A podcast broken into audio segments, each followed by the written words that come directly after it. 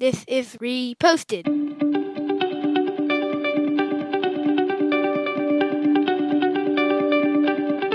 Every morning, Larry and I dig into a quote or idea that has caught our eye. Our hope is that our chat inspires you to never stop thinking and possibly challenges you in a new way. If you'd like to help support the show, please visit patreon.com slash reposted. Thank you for stopping by. All right, Mister Keller, we need more Meatloaf in my life. Yes, Meatloaf, not the dish, but the singer from the eighties and nineties. We call, we pull from his album, Welcome to the Neighborhood. The quote today is, is nothing sacred anymore. I'm sure I didn't say that exactly the way he would have done it. Sacred comes from the word sacraments, which means a religious ceremony or ritual regarded as imparting divine grace. We know baptisms. Muslims head to Mecca as a sacred journey. Jewish people celebrate Passover, Polynesians dance. But I also think sacraments are a lot less than that. Like a sacrament of communion could just be dinner. Sacrament of vocation is like your job. Sacrament of marriage, you live that every single day. Do you believe in this idea of sacred parts of days, months, or years?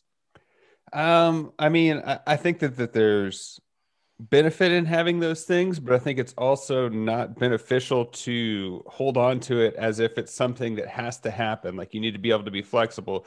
For me, part of my routine is having coffee in bed and like talking to Nicole about the day, about what's to come. And that's something sacred, but sometimes we don't do that and that's fine. I think it's good to have those things, but I, I don't think it's necessarily something you have to do for your sanity, I think. Yeah. I mean, so some people would argue that like every Muslim has to go to Mecca at one particular point in their life. Jewish people sort of have to celebrate Passover. But I like the idea of that, you know, you, like I said, you can just break it down to a little thing is just waking up and having coffee in bed with your wife. I think that's a sacrament. Yeah. But, but again, I think it's something not to hold on to. I mean, people, Christians say you have to go to church every Sunday, but sometimes you're not in town and or you're on a plane, like you can't do it. Is is that going to be the end of you? And if you hold on to something so tightly that you have to do it, then it, it makes your life, you can be put putting yourself into a miserable situation. I don't know. Do you have routines that you sit on your stoop every morning? You moved. Yeah. Do you yes. walk to your old house and sit on your stoop at five a.m.?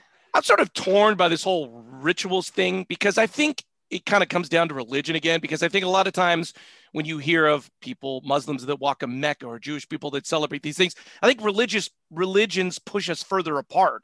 They kind of celebrate their clan rather than bring us all together. But also, too, I think um, sacred daily rituals monthly can also kind of break up the monotony of life, right? We get in, we get into doing our thing and we sort of forget, oh, wait a minute, I just went ten days and didn't take time to look up at the trees or celebrate anything. So I'm really kind of torn on this idea of having sacred moments and also religion.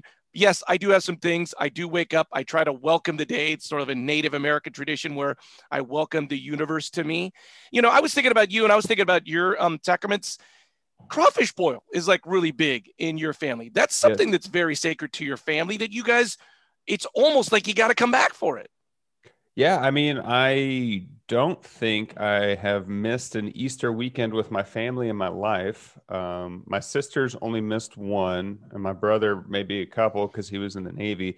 But yeah, I mean, that is a big part of our lives. You were saying that maybe making it part of your routine breaks up the monotony of your life, but I would argue that if you make it part of your routine, then that becomes the monotony of your life. I think treating things that are special as if they're sacred is maybe more beneficial to you. Like, noticing a tree is more beneficial than being like, all right, it's Wednesday, I got to go notice trees. I mean, every every personality is going to handle these things differently, but for me, having to put it on a calendar is going to make it less sacred. Yeah, that, that's true. And but you know, just monotony of stuff, right? I mean, dinner is communion, and we try to have a. Um, I was thinking about this a long time ago with my kids that they do not experience silence all day long. The first moment of silence that they have is this sort of sacrament little ceremony that we have before dinner where we just have a moment of silence.